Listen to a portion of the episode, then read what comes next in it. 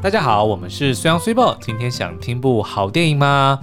虽报，我最近登录了你的这个影音平台的账号，嗯、然后看了一下你的这个观看记录，我有一个疑问，有什么见不得人的吗？对，除了 除了性生活之外，不要再讲性生活了，已经一堆人在那留言。他前面要先勾一些人进来，就是为什么你看这么多的纪录片？哦，那。就是现在听到这边的人应该都已经跳掉了，就想说我不想要听纪录片，我想要听性生活。不会啊，就是其实我觉得那个听众朋友们，就是你们太小看纪录片了。其实有很多纪录片比性生活还要看。对，OK，因为纪录片它事实上，呃，现实呢有时候是比。故事还要更戏剧化的，嗯、然后我觉得很多纪录片其实并不是大家一般的印象中觉得说，哎，好像是比较。比较平淡一点啊，对，然后比较多那种很静态的镜头啊，嗯、然后怕有点无聊啊。因为呢，其实有很多就是现在的这个题材，或者是他要聚焦的人物，其实本身就非常戏剧性了。是，所以其实我不觉得就是呃，如果他没有那种很炫技的拍摄电影的手法的话，就会觉得好像很无聊。而且我觉得很多的纪录片之所以好看，反而就是他的那一种素人感。嗯，对不对？就是他没有很刻意的去呃，比如说摆放某一个镜头，想要呃做什么分镜啊，对啊，或者是什么，就没有刻意安排什么。对，他就好像是一个 bystander，、嗯、就是一个旁观者的角度来记录这一切的事情。嗯、那当然，他还是必须要有一个，比如说剧情或一个主轴来穿起这些画面。可是我反而喜欢的就是在拍摄的那个当下，其实很多的。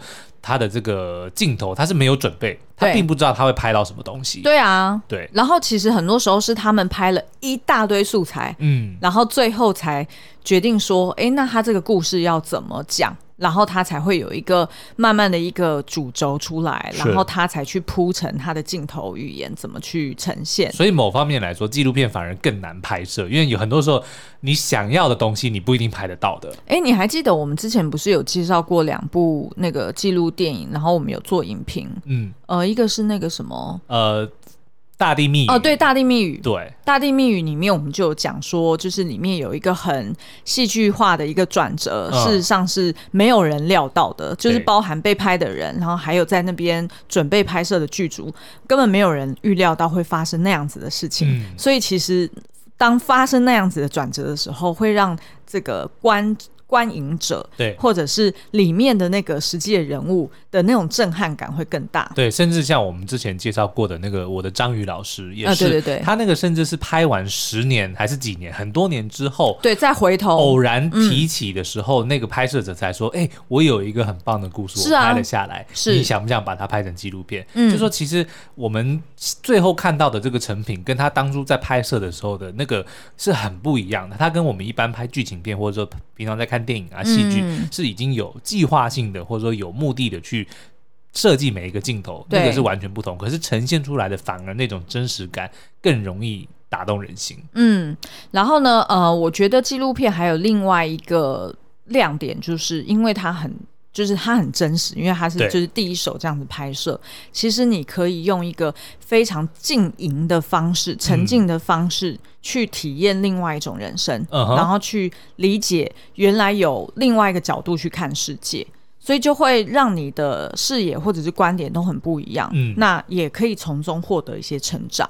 所以今天的节目呢，就是会介绍从八月一号开始在公视加影音平台上。所举办的一个新北市纪录片线上影展活动，那在这个活动里面呢，会上架八部纪录短片，这些呢都是新北市纪录片奖的优选作品哦。然后，呃，这个新北纪录片奖呢，它其实已经进入到第十一年，嗯，然后过往也培育了就是八十几位的这个纪录片导演。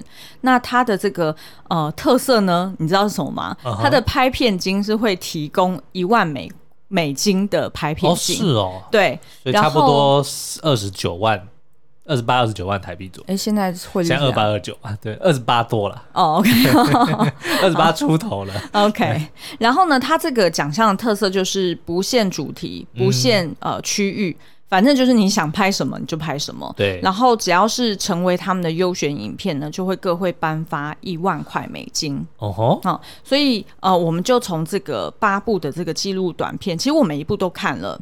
然后我就是今天就是从这八部里面呢去挑选出来，主要有三部我觉得是蛮特别的呃作品。对。然后这三部作品呢，分别可以帮助我们。呃，第一个是往里面看，就是往家里面看有关家庭的故事。Uh-huh. 是，呃，然后呢，你还可以就是呃，从这里面的作品里面可以学习去往旁边看，就是看你身旁的故事，mm-hmm. 就是可能跟你是不一样的呃世界，但是呢，对对对，然后但是呢，你可以从他们身上看到一个就是新的观点，对，然后再来就是可以从就是往外看，然后看到世界的故事。所以我觉得，呃，他这八部呃作品其实是还蛮多元的。是。那如果有兴趣的朋友们，也可以到这个公式家的平台上面可以去找。呃，然后我们就先从这个第一部开始好了。这个往里面看家里的故事呢，为什么我会先从？为什么我会这样分哦？就是因为我自己觉得啊，就是其实。即便不是纪录片，你光从一般的剧情片来看好了，嗯，其实很多很棒的作品也都是从家里面开始。是。对不对？譬如说，像去年的那个国片票房冠军《孤味》，嗯，就是编导许成杰他自己故的故事嘛。然后他一开始也是先从短片开始，短版的，然后后来才把它发展为就是长片。嗯，对。所以其实我觉得，呃，从这种譬如说用 V 八，或者是用不同的这个呃，就是比较简单的摄像器材，然后去拍摄自己的同学啊、家人啊，然后拍摄自己的。呃，身边的故事，嗯，其实我觉得那个会是呃最好的一个开始，因为你对他们最熟悉，然后也最方便。对，没错。嗯、好，那所以呢，这个呃第一部我们要推荐的就是呃林诗纯导演他所拍摄的《修片林小姐》，Miss Lin the Retouching Lady。对，《修片林小姐》听起来有点有点奇怪哈、哦，但是就是有一点像是我们平常就是。有点像是我们平常要找什么服务的话，就是什么 洗衣店张张太太，还是什么 开锁王先生 之类的。对对，好，那这个导演他有说，就是他为什么会拍一个叫做《修片林小姐》，是修什么片呢？就是修底片的。对，原因就是因为这位导演他自己的妈妈就是修底片的师傅哦、嗯，然后而且是用手工修，不是我们现在用这种 Photoshop 或者是一些修图软体去修的。对，所以呢，他。对他妈妈的这项工作印象非常的深刻，像他就有提到说，他小时候都不知道怎么在班上同学面前介绍他妈妈 是做什么工作的，因为他妈每天都在家嘛。是，然后所以最后呢，他也不知道怎么描述的时候，他就只好都写说哦，是家管这样子。哦，对，然后呢，他就呃就开始去注意说，哎，这个修底片到底是什么事情？然后后来等到他越来越长大，他才知道说哦，底片为什么要需要去修？对。然后他自己也去拍了大头大头照嘛，就是譬如说我们以前做什么证件照之类的。对对对，什么同学那叫什么身呃不一定是身份证，就是做那种什么车票啊，就是证件照啊。就对啦，就是那种什么月票有的没的嘛，就证件照嘛。okay, okay. 你为什么一定要想办法反驳我呢？就是证件照嘛。我就是这样子啊，什么事情都要与你为敌啊。Uh. 好，所以呢，他就觉得说，哎、欸，他拍摄这个故事啊，就是除了是记录妈妈从年轻到、嗯、呃现在，就是一个好像他的一个生涯的记录之外呢，他觉得也是想要把修底片这件事情。给记录下来，因为事实上呢，现在已经几乎没有人会知道要怎么用手工去修底片了，甚至连就连这个那个叫做什么相片馆嘛，嗯。的数量都已经大幅减少了，因为在数位化之后，其实呃相关的这种呃工作相关的相关的工作都已经转到 数位了吧？嗯嗯。那其实数位就变成不像以前可能需要哦非常专业的器材或者是场地，对，就已经可以做到了。那所以当然这个相关的 相关的这个店铺的数量的需求也变少了啦。嗯，好，那所以呢，它的这个呃这个短片呢，它主要就是在描述说，其实呃在二十年前。导演的妈妈就是一个修片师傅，嗯，然后他这个妈妈呢，呃，从小就在家里帮忙这个呃他们的相片馆的生意，对，所以他其实很知道要怎么洗底片，然后也很知道要怎么呃就是慢慢的就学会那个修修图，就是修照片。是，然后所以呢，就借由他拍摄这个妈妈的故事，然后他也访谈了，就是当初就是几年前也有跟他妈妈去合作的其他的相片馆，嗯，然后去了解说，哎，到底这个即将失传的这个传统技术，到底是呃。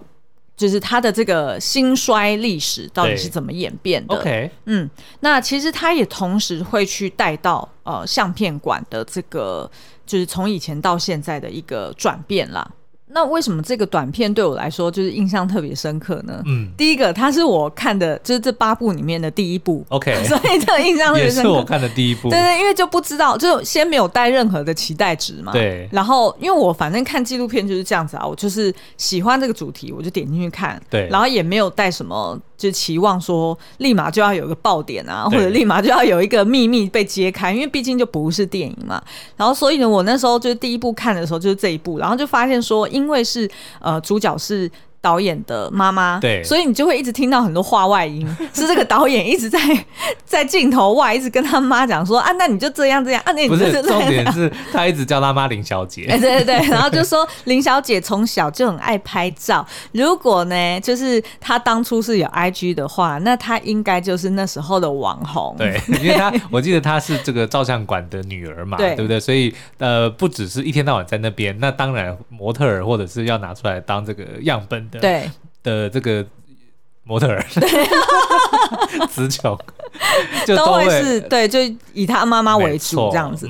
而且呢，更有趣的是，因为他妈妈实在太爱拍照了，就可能从小到大就拍太多了吧，是，所以他就很很那叫什么，就是非常欣赏自己的自己在照相照片上面的样貌，就是他很。职业病啊，就比如说到哪里他都要拍个照，对，然后很会摆 pose。对，然后的重点是哦，就是客人来啊，我不知道，就是我们要不要解释一下给大家听，嗯、就是所谓的底片，就是以前就是那种你看到那种黑要暗房里面去洗出来，对对对，然后呢就是用胶卷的嘛，然后他妈妈呢就会呃拿到客人的胶卷，然后他通常就是会进入到暗房，然后就去看说，哎，就是他总共拉出来总共有几张照片，然后他要洗几张，但是呢，因为通常大家不一定会完全拍完，嗯，对不对？就是底片可能剩最后两三格没有用完，然后大家因为急着要去要去洗出来，对，所以就拿去洗了。然后他妈妈就会把那最后两三张再留下来，然后再重新装回相机里面，然后再自己拍。然后就留了很多空白的，就是没有用掉的，哦、然后自己再拿来偷拍这样子。然后所以他就呃，这个导演就会一直在这个短片里面酸他妈。对，但是我觉得整部这个纪录片的亮点其实就是林小姐本人，因为她就不只是个性非常开开朗哦，然后讲话也很风趣。嗯嗯。然后因为他妈妈也非常懂这个以前的照相馆是怎么去运作的，嗯、所以她就会去呃，等于就是对于镜头对着镜头。这样子娓娓道来，对，然后就是先从他自己个人从小到大的成长经验，然后再讲到哦，原来他们家族就是在做这件事情的，嗯、然后所以他长大之后他就怎么去，就是看到一些转变，对，然后到最后呢，就是再由这个导演的呃，就是导演本人。他跟他妈妈，然后去访问，呃，就是认识他妈妈的其他同业、嗯、同行的其他人，然后去带出整个产业跟时代的变化。所以我还蛮喜欢他这种手法，是从一个点，然后慢慢放大、放大，然后串起来、串起来，然后到一个面去讲。那即便是只有二十分钟长，就是感觉听起来，哎，这样子好像是可以拍成一部长片的感觉。是，但是我觉得，呃，这个导演手法蛮特别，就是可能是因为，就是因为是他妈妈，嗯、所以他非常熟悉要讲哪些重点，所以就很快可以在二十分钟之内就讲完。所以你并不会觉得说看这个纪录片会有那种啊，就是怎么这个镜头怎么摆那么久，或者是 或者是嗯，怎么都没有讲话，然后就觉得有点无聊，就不会有这种感觉。可是我觉得其实这部纪录片让我自己感触最深的就是因为、嗯、呃导演本人是这个主角的女儿嘛，嗯，那但是我们之前不是有常常提到说，在家人的这个关系里面，我们常常会把家人的身份就定义了，比如说妈妈就是妈妈。对，对不对？她好像对对我们来说，除了妈妈以外，她没有别的身份。嗯，但是她以前也是个小姐，对，对不对？她也有过职业。嗯，但是这个部分好像作为孩子的我们，通常比较不会去关注。对，甚至我们不会、嗯、不会 realize 到这件事情，嗯、说啊，原来我妈以前是个修片师。嗯，对不对？但是这一部。影集或者这个纪录片，它其实反而是因为女儿去了解。妈妈这个角色不是妈妈，而是修片林小姐。对，这个我 这个对这个我觉得是一个非常好的，就让我想到，比如说像我们看之前复仇者联盟，Tony Stark 回去过去见到他爸爸 Howard，嗯，对不对？然后就不那个人不是他爸爸，那个就是 Howard Stark，然后反而是跟他有一些父子之间，就男人跟男人之间的对话，然后聊到了说他现在 Tony 也要准备当爸爸了，嗯，然后去聊他爸爸。当时要当爸爸的时候的心情，嗯、我觉得这个就是这类型的的影片，让我觉得特别有感触的，就是我们可以有一个机会去理解我们最爱的家人，对他原本的身份是什么。嗯嗯，这个我觉得是我最喜欢这部纪录片。而且我觉得我自己猜测，这这这位导演他会成为导演。应该多多少少也会被他妈影响，一定的啊，对对，就是至少这些这个环境他是熟悉的，对，然后他会器器材，嗯，很理解说、嗯、哦，就是被拍摄这件事情是很自然的，对不对？那所以我们就可以看到他在这个短片里面跟他妈妈有非常多的对话。是，那还有另外一个让我印象特别深刻，就是呃。呃，他们以前就是有一个很简单的机仪器，嗯，然后他妈妈就会把这个底片直接压在那个仪器上面，然后背后透光，然后让他用这个好像是二 B 铅笔吧，对，然后就在这种一寸两寸的底片上面慢慢的去涂，譬如说把这个人的泪沟啦，嗯、或者是他的这个鼻梁画高一点，画平一点，对对。对对，然后我就觉得哎，还蛮有趣的，嗯、就以前从来不知道原来底片可以这样子用铅笔去修的，对。对，所以。所以我觉得，如果大家有兴趣的话，也是可以先从这个修片林小姐这一部开始看哦。嗯，嗯，好。那同场加映呢，我还想推荐另外一部，也是在讲有关家庭的。对。那但是这一部就比较呃，它的氛围就比较不是那么欢乐。OK。它的氛围就是比较是往内去探索，然后真的是跟每一个家人有一个很深刻的对话，所以我会说是比较偏严肃一点点，然后感伤一点点的。嗯那这这个呃短片呢，是叫做《一家两国》（Song's Family），然后它就是在描述一段这个破碎的跨国婚姻。嗯，然后这这四口之家呢，他们呃怎么样在过往，不管是呃夫妻之间，在婚姻里面有非常多的恩怨情仇，嗯、然后到最后两个女儿长大之后，呃，其实也呃看到。亲身观察到爸爸妈妈有一些不同的变化，对，然后还有呃父母对他们的教育的呃行为或者是观念，然后让这两个孩子开始去反思说，诶，那到底他们在一起比较好，还是分开比较好？嗯，然后就有一些。嗯、呃，我觉得蛮特别的，会去碰触到有关跨国婚姻文化的问文化冲突的问题。是，所以如果你对于呃就是关注家庭里面的纪录片有兴趣的话呢，也可以同场加映这一部《一家两国》给你哈。好哦，好。然后第二个呢，就是呃纪录片通常也会看身边的故事，对，譬如说他会对焦在一个大家熟悉的形象或者是身份，然后呃去。观察这个角色的时候呢，通常大家会觉得说，哎，符合大家的印象的部分，会觉得哦，会心一笑。嗯，但是呢，也会因为这样子跟拍，所以会有许多出乎意料之外的观点。对，所以就会让人去打破平常你自己在看身边的一些。你很容易会有刻板印象的人，嗯、然后你会打破那个刻板印象。嗯，好，那所以呢，呃，如果是呃有关看身边的故事，我们推荐的就是林则玉的《曹大哥的休息站》（The Old Man's Party）。对，从这个英文片名应该就可以听出来他，他老男人的派对。对对对，听出来他这个。嗯主角们是什么样的人哦？哈，那我们先讲一下，就是林则玉这个导演呢，他就有提到说，他的创作动机就是，呃，因为他在拍摄的过程中，他认识了一位曹大哥跟一个小赖哥，嗯，然后应该是比较年轻的他呢，就跟另外两位，呃，七十应该是有到七十岁的呃长辈，对对长辈，然后成为了忘年之交。然后他就发现，哎，就是跟着他们每天晚上啊，坐在这个街边口，嗯、然后在那边就是打嘴炮啊，然后喝酒啊，互相酸来酸去啊，嗯、然后他就觉得说，哎，这是一个很全新的，的对对对，很新的感受，因为可能对于比较年轻的男生，可能。比较多是，譬如说哦，在球场上，或者是跟同学，还是说跟同事下班喝，只是去居酒屋等等。那通常比较没有这样子的感受，嗯、所以他就觉得说，哎，跟他们对话反而会让他自己开始幻想，如果我成为也是七十岁的老人之后，嗯、那我会怎么去面对我剩余不少的呃人生残余的时光？不多。对对对，好，那所以呢？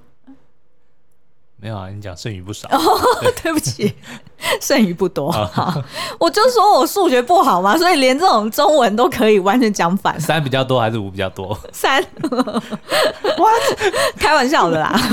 好啦，那我们来介绍一下这个电影的剧情哦。嗯、那我们会发现呢，就是一开始啊，就会看到呃，有几个阿贝们哈，就聚在那个马路边，嗯，然后就开始在开这种烈酒，嗯，然后就开始。配一些那种小菜，对，然后互相冷消微，嗯，然后他们就是在一个台北的老社区里面。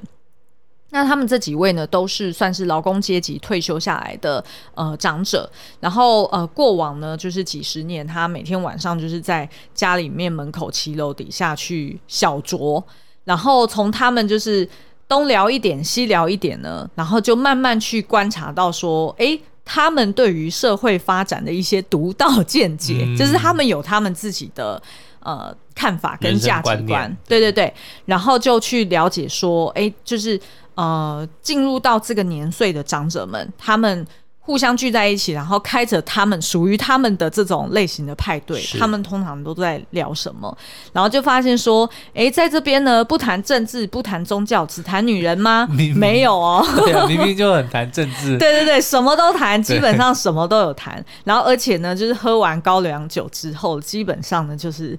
呃，什么东西都毫无设限了。对，嗯，那我印象中特别深刻，就是我还蛮喜欢呃，导演他是用生活的各个面向，嗯，来理解这个曹大哥以及他身边的友人们。对，他的方式呢，就是你就想象，譬如说二十几分钟的影片，然后他就分成呃一二三四五六。七大概七到八个章节，对，譬如说有关吃饭，那他可能就是去社区的那种活动中心、嗯、去跟大家一起共餐，对，然后不一定会认识身边的人，但是他就会跟这个打菜的的呃妇人可能会特别认识，然后就会在那边聊天。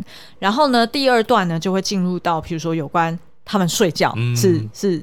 怎么睡？OK，然后就会呃直接拍。我记得那个应该是小赖哥，对。然后他就会拍他就是一个人睡在那个房间里面，他弄了各式各样那种舞厅的灯光哦，那种霓虹灯。对对对。对然后那个小赖哥他也会直接示范给导演看，说：“你看哦，你等一下哦，现在是先开一段式嘛，对不对？就是先先这种慢一点的光，对。然后待会我再转另外一种二二段式的，嗯、然后就会转得更快，或者是像那种办 party 的，哎，对对对对。喷烟雾，对对对，然后第三段可能就是再加一点音乐啊，有的没的，然后他就会跟导演开始对话，说他为什么要在房间装这个，嗯、然后接着慢慢就会娓娓道来。事实上，他是觉得他很寂寞的，对。然后他是希望借由就是这些的灯光的装装饰，让他可以比较好睡。嗯，可是我觉得人就是这样子，当你越想越多的时候，反而是。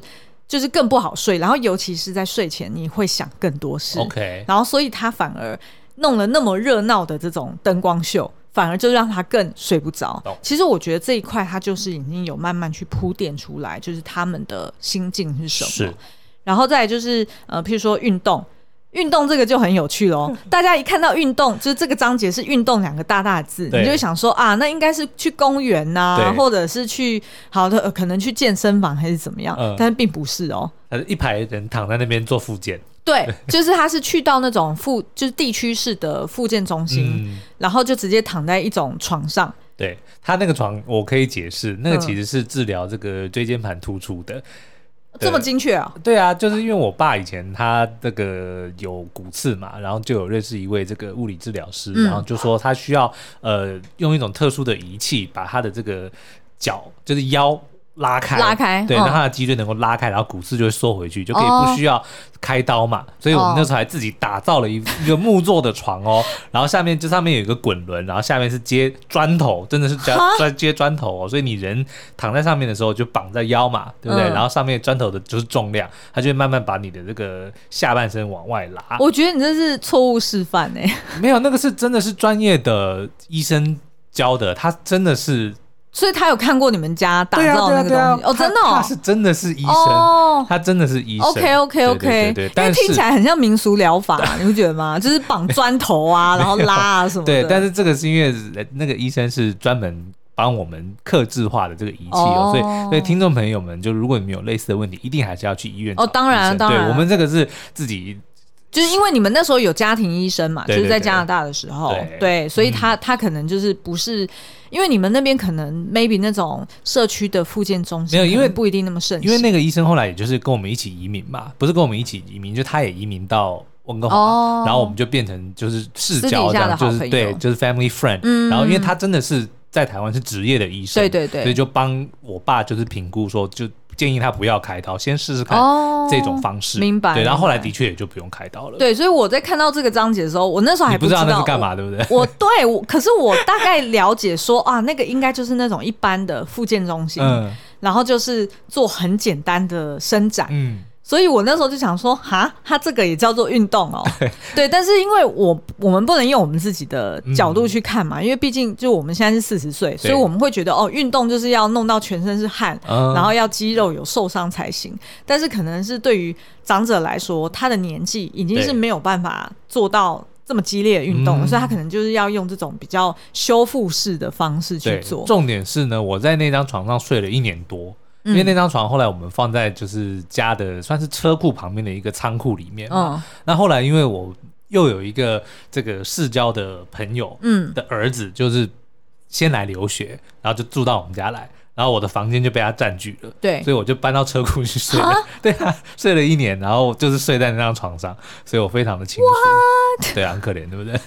那那你有觉得你的脊椎特别好吗？有，好的不得了。对。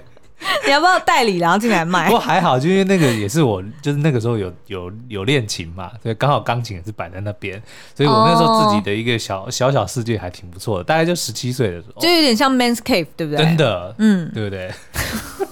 好好奇怪的 combination。对，然后通常 Manscape 要有那种什么重低音音响啊，要不然就是什么大荧幕投影啊。对。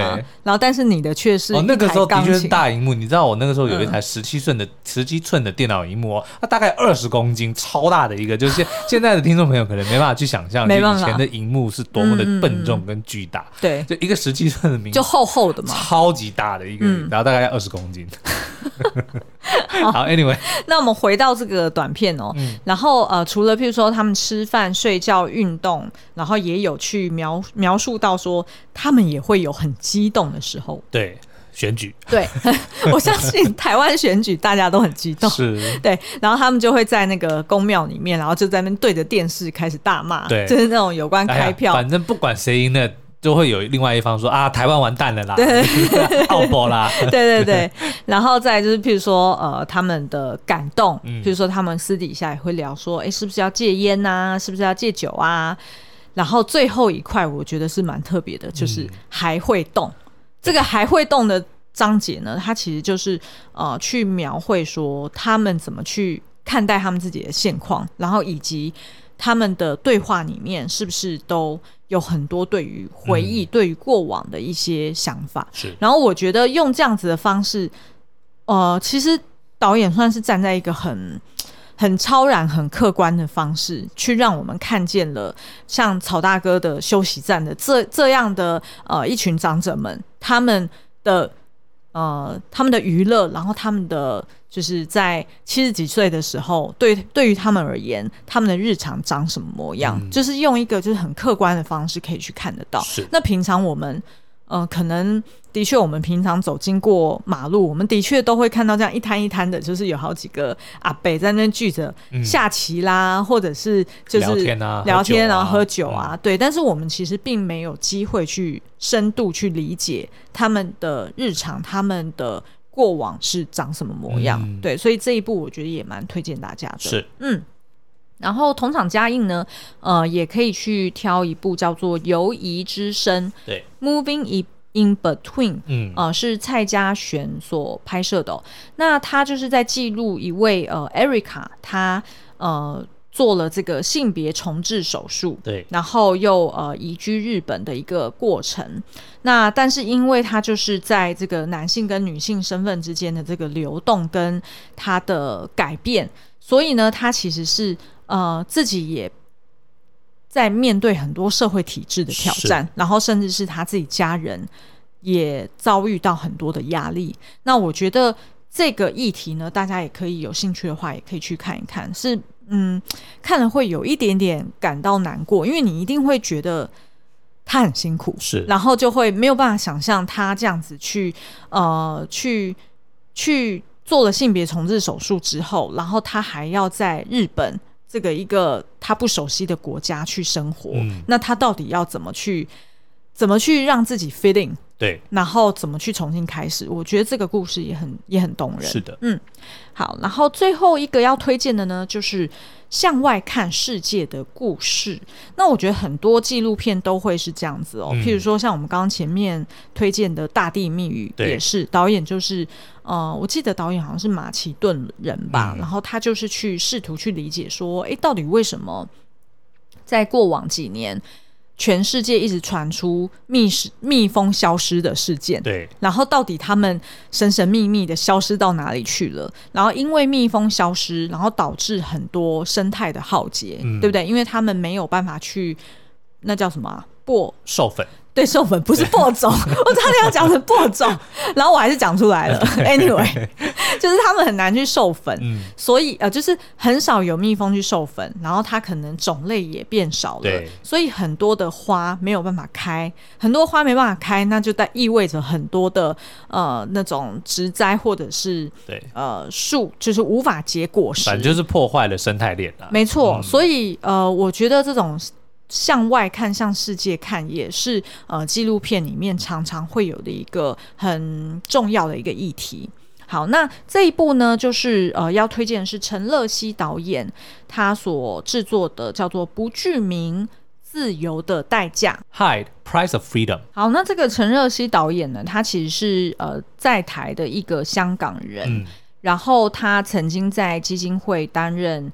呃，摄影师、影像剪剪辑跟后置，然后他也很深度接触，就是台湾的泰雅文化，所以他常常都是用镜头去记录这些有关文化面啊、呃，然后还有一些个人的省思。嗯，那呃，其实，在这个就是二零一九年反送中的运动开始之后呢，他其实也关注到了这项议题。对。然后，所以在他的这支呃不具名自由的代价的呃短片里面呢，我们就可以看到，呃，因为毕竟他自己就是香港人，对，所以他很清楚，就是从他呃从小到大他自己的印象，就譬如说他小时候可能经历了一九九七年的香港回归，嗯，然后他也经历过了。二零零三年的这个 SARS 金融风暴之后，就是呃有非常多的自由行，就是从中国那边自由行的全面开放，对，然后甚至到这个二零一三年的反国民教育，然后二零一四年的雨伞运动，然后跟后后续的这个呃占领运动等等等哦，他其实都非常有感触。是，于是呢，在这支短片里面呢，他就是先从这个新闻画面。来展开他的短片哦，那所以你一开始你就可以看到，在一九八四年有所谓的中英联合声明，嗯、然后再进入到一九九七年的主权回归，然后也可以看到里面的呃中中共的官员有特别对于记者去宣告说马照跑。五兆票，嗯、对不对？这这句话大家很十年不变，对对，大家很熟悉。嗯、然后接着呢，他就展开了这个所谓我们大家都很熟悉、印象也很深刻的就是二零一八年的这个陈同佳的这个谋杀案嘛。因为就是一位呃，就是陈同佳他在台湾杀了他的女友，然后后来潜逃回去香港。那因为他本来就是香港人，所以呃，我们台湾这边无法去引渡他回来台湾受审的这件事情。嗯然后接着呢，就呃陆续去介绍，介绍说，就是因为这个命案，所以后续就陆续影响了这个二零一九年六月九号开始的呃所谓反送中运动的 Day One，对，啊，就是有一百万的呃香港人上街游行反对这个送中条例嘛。